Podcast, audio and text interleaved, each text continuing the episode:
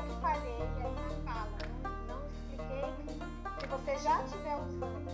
a, a voz, para